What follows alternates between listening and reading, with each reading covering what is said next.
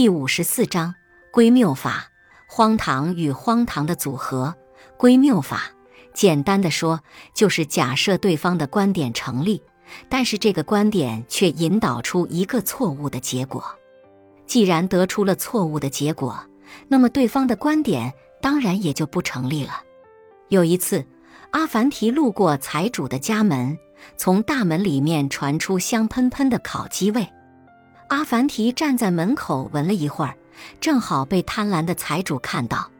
财主马上下楼，拉住阿凡提的小毛驴，对他说：“你刚才闻到我家的烤鸡香味了吧？”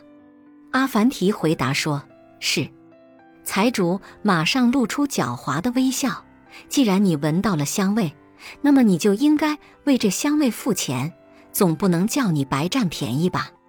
阿凡提想了想。拿出自己的钱袋，对着财主摇了摇，问：“你听到了什么？”财主急忙回答：“我听到金币的敲击声。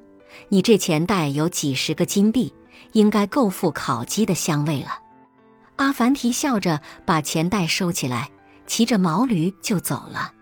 财主追着阿凡提要钱，阿凡提说：“刚才我已经付过了呀。”你不是已经听到钱币碰撞的声音了吗？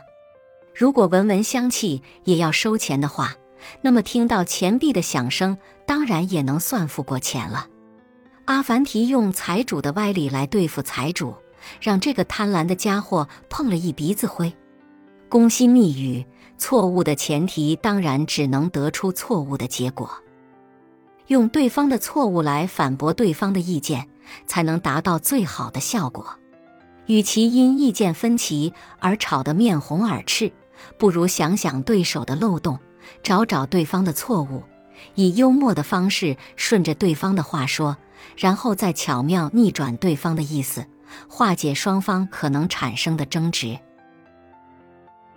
本集播放完毕，感谢您的收听，喜欢别忘了订阅专辑、关注主播，主页有更多精彩内容。